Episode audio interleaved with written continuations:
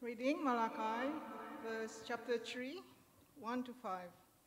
See, I will send my messengers who will prepare the way before me.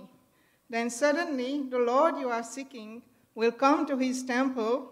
The messenger of the covenant, whom you desire, will come, says the Lord Almighty. But who can endure the day of his coming? Who can stand when he appears? For he will be like a refiner's fire or a launderer's soap. He will sit as a refiner and purifier of silver. He will purify the Levites and refine them like gold and silver. Then the Lord will have men who will bring offerings in righteousness, and the offerings of Judah and Jerusalem will be acceptable to the Lord, as in days gone by, as in former years. So I will come near to you for judgment. I will be quick to testify against sorcerers, adulterers, and perjurers, against those who defraud laborers of their wages, who oppress the widows and the fatherless, and deprive aliens of justice, but do not fear me, says the Lord Almighty.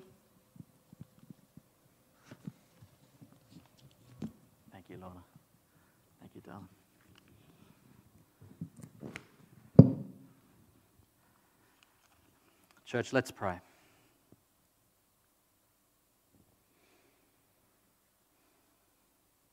God of grace, we come to this passage with fear and trembling at the launderer's soap, at the refiner's fire. We approach this passage expectantly, Father. We pray that you might come and we pray that you might bring forth your word from it and reveal your truth to us through it. Father, we pray that we may allow ourselves to be challenged. We pray that we may allow ourselves to be encouraged. We pray that we might see ourselves within this passage. Loving Lord, we pray that my words might be your words. We pray that I might decrease and you increase in all that is said and in all that is heard. In Jesus' name. The people said, Amen. Okay, church, I've got a job for you this morning before we get started. Um, wanting, to, uh, wanting you to imagine that you've got a job as a graphic designer. You've just got a job as a graphic designer at Goldmark, and it's your job to design a brand new Christmas card. What are you putting on the front cover? You've got an open page, you've got blue sky, you can do whatever you want. Something out of the box, something original. What are you going to put on your Christmas card? Perhaps, like many people, you might go for the traditional choirs of angels singing Glory, Hallelujah, peace on earth to, to man on whom his favor rests. You might, of course, think of the, the Christ child laying in an animal's feed trough. But if you're Malachi, the picture that you would paint is of an adult Jesus with a beard, a grown Jesus with overalls on, with a mop and a bucket of bleach. That is his, that is his image of the Messiah, of the Christ. Because ultimately, that is what Jesus came to do. Jesus ultimately is what Malachi is pointing out to us here is that Jesus came to cleanse and to refine. Malachi, in his little prophecy here this morning, speaks of a couple of different very powerful images. Of course, of the, the mop and the bucket that I just showed you with the kids, but also of a refiner of silver, of precious metals. Both of these images talk of cleansing and of purifying, of making a person useful once more to God. Because remember, that is ultimately Jesus' mission. That was what Jesus actually came to do. So if you've got the passage open in front of you, you can see it there on the screen. I hope that's uh, big enough for you if you haven't got your own eye thing or your own Bible. But the prophet Malachi is speaking some four to five hundred years before Christ. Now, the prophet Malachi is the last of the Old Testament prophets. So he's speaking, he, he, he's prophesying, looking forward to the coming Messiah. They've been waiting for generations and generations, and, and Malachi is the last of them. The book that bears his name, his prophecy, is the final book of what we call the, the Old Testament. After Malachi, there is a period of some 400 years of apparent silence from God. The context that Malachi is speaking into is that the, the Jews, the Israelites, have returned home to the promised land. They've been exiled in Babylon and now they are home. If you were with us earlier in the year, you would have uh, known that the, the, God's people, the, the Israelites, the tribe of Israel, God's chosen people through whom He would bless all tribes of the earth, had a long record, a, a long rap sheet of, of wandering astray, of going their own way, of turning their back on God, of, of disobeying Him, of thinking that they know better. So, time and time and time again, He would send a prophet to them, calling them back to God's path. Now, a prophet wasn't necessarily someone that foresaw the future. They didn't tell the future. They didn't sort of, they weren't a, a foreteller of the future as much as they were a forth teller. They would speak God's truth into a particular time and place. This is what God wants to say to this people in a particular time and place. And the biblical model of prophecy, just by the way, is a bit of a sidebar, is that prophets know the people to whom they're speaking. The prophets lived with the people. Quite often today you hear of sort of traveling prophets, people that sort of uh, car, that sort of name themselves as a prophet and will come and, and prophesy uh, into various contexts. But the biblical model is of a prophet who, who knows the community, who is one of the people, who shares their destiny. And so Malachi is speaking to a people who have returned home from exile. They'd wandered astray, and God allowed them to be taken captive and tragically taken to Babylon. A couple of generations pass, an entire generation of people die in exile in Babylon, but eventually they are allowed to return home and they start to rebuild. So there is a sense here that God is starting afresh with his people.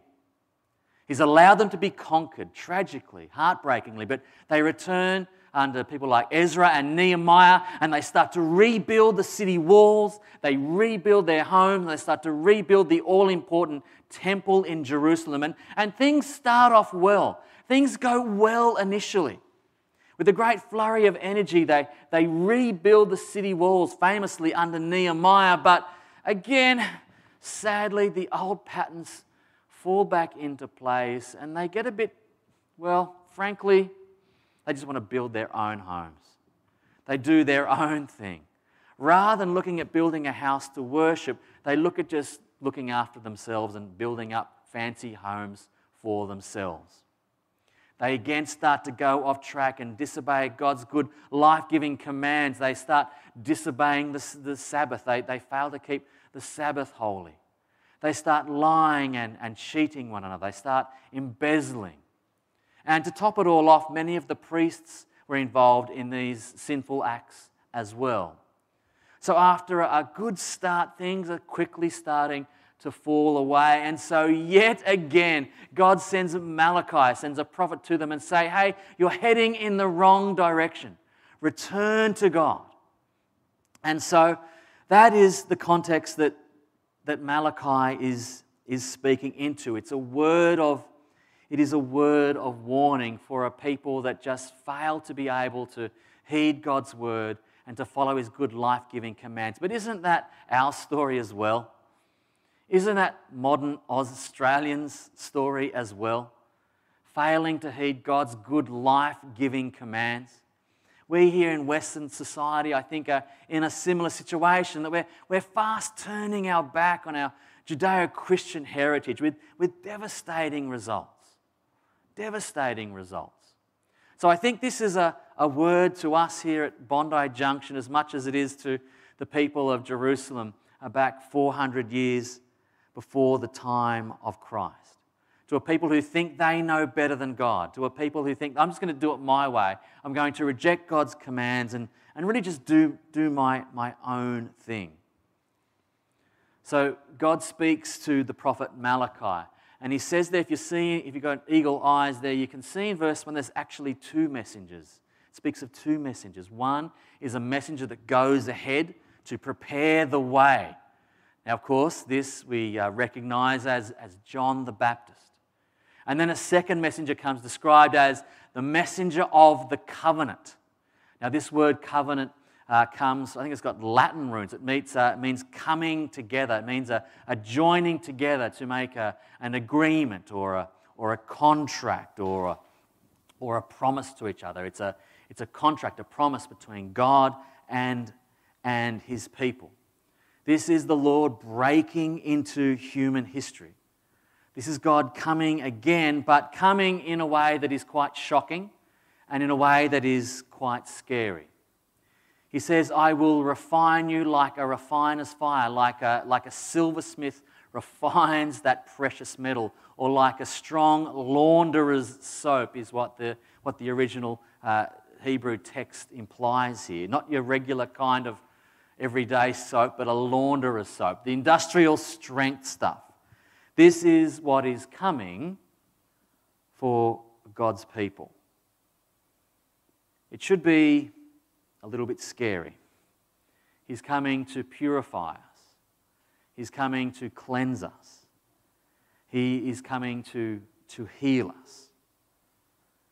He gives us some examples there later on in verse 5 of some of the things that he's not happy with, some of the things that he says he, God himself, will testify against. He gives us a list of things here that he's not happy with, things that needs to be cleansed and, and purified and purged from his people. He lists some things, doesn't he? He says sorcerers, engaging in, in occultic practices or spiritualities that are not of God. He, he's not happy with that. Adultery, he mentions, breaking of the marriage vow is, is so devastating, both then and now. I saw a, a meme this week on on social media and it said, God didn't tell you to break your marriage vows. That was the devil. It's devastating. He goes on to talk about perjury or that's lying under oath. People lying and giving false witness, false testimony. It's harmful for a society. He goes on about people who don't pay workers their proper wages. A fair day's work is worth a fair day's pay. Those who oppress widows and orphans take advantage of those who are, who are vulnerable. He's not happy with this. Those who deprive justice to the foreigners living amongst you. These are issues that Australia is still facing today. So these are the things that God is calling out through his prophet Malachi. Do you see any of these things in your heart? Do you see any of these things present perhaps within our community or within the Australian society. I'd be keen to hear from you if you do. God Himself says He will come and testify against such people. I don't know about you, but I don't want to go to Judgment Day and have God Himself testifying against me. That would be pretty scary, wouldn't it?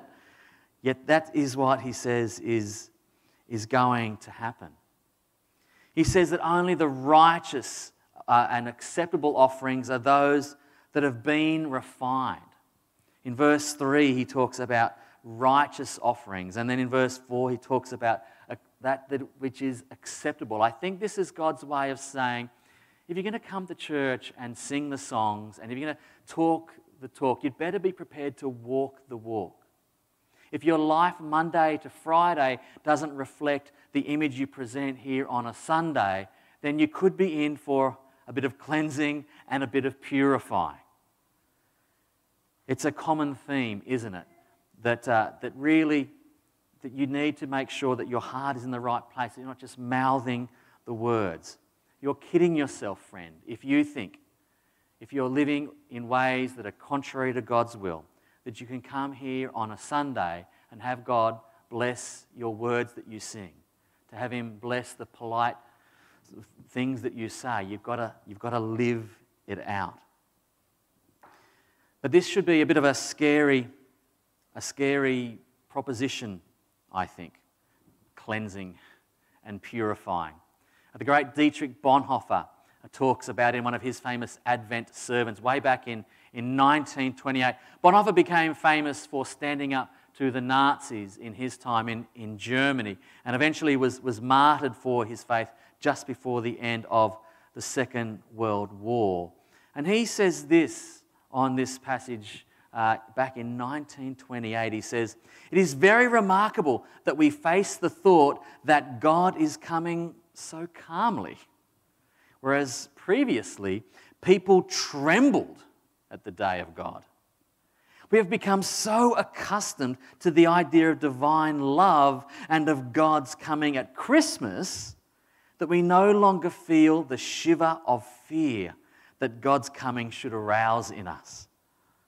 We are indifferent to the message, taking only the pleasant and the agreeable out of it and forgetting the serious aspect that the God of the world draws near to the people of our little earth and lays claim to us.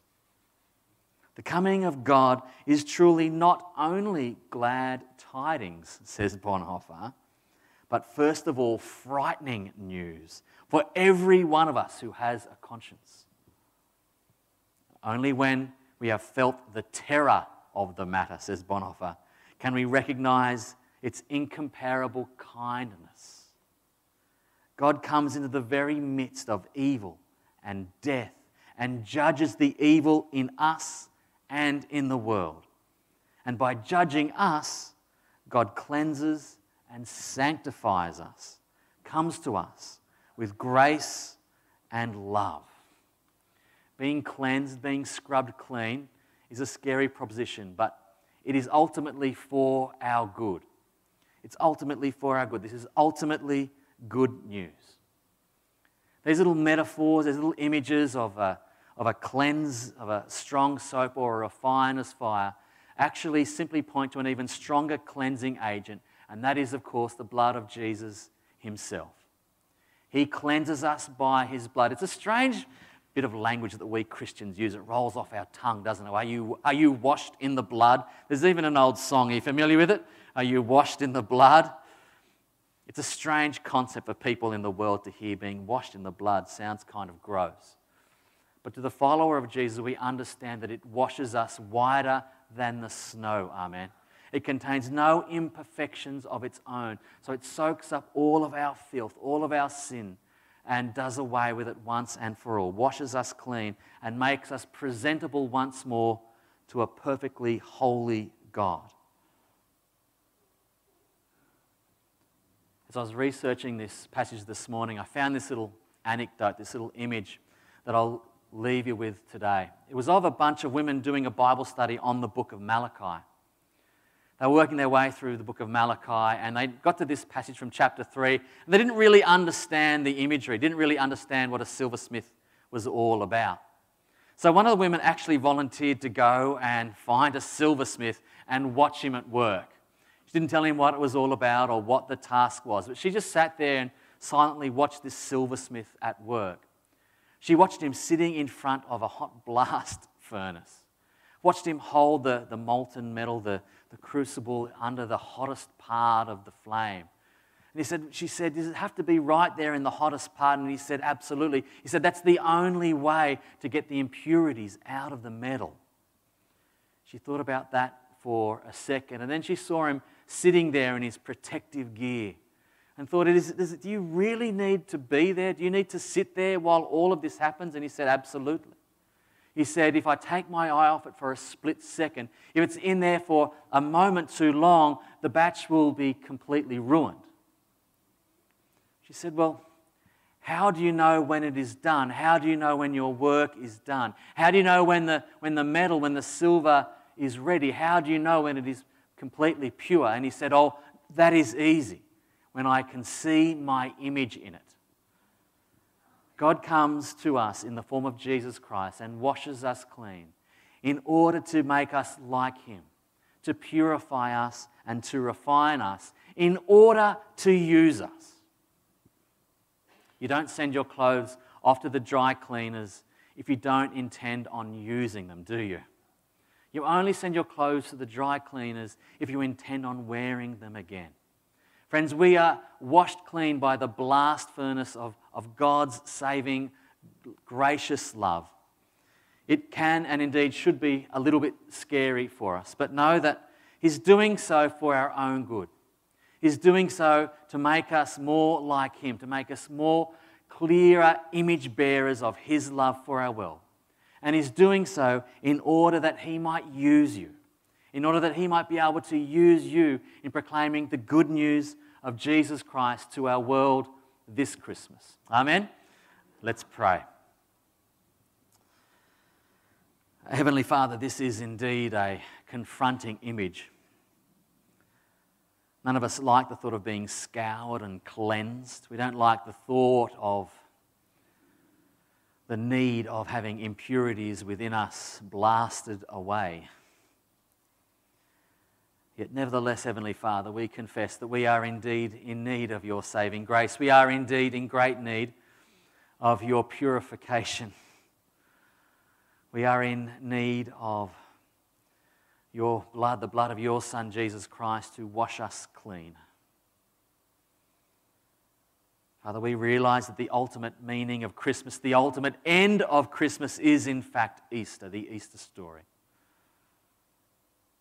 So, this Christmas, through all the tinfoil, through all the mountains of food that we will no doubt be consuming, through all the presents and the gift wrapping, through all the sweetness of new birth and of that newborn infant placed within that manger, Father, we pray that you might remind us of the costliness of bringing us into a right relationship with you. We pray that you might remind us that that, that Christ child grew to be a man that he died our death in our place at the cross of Calvary, thereby washing us clean, whiter than the snow, purifying us, cleansing us, in order that we might be your image bearers, in order that we might be your messengers, in order that we might go out to be your hands and your feet and your voice in a broken and hurting world, in desperate need of your saving grace. In Jesus' name. The people said, I couldn't. Uh,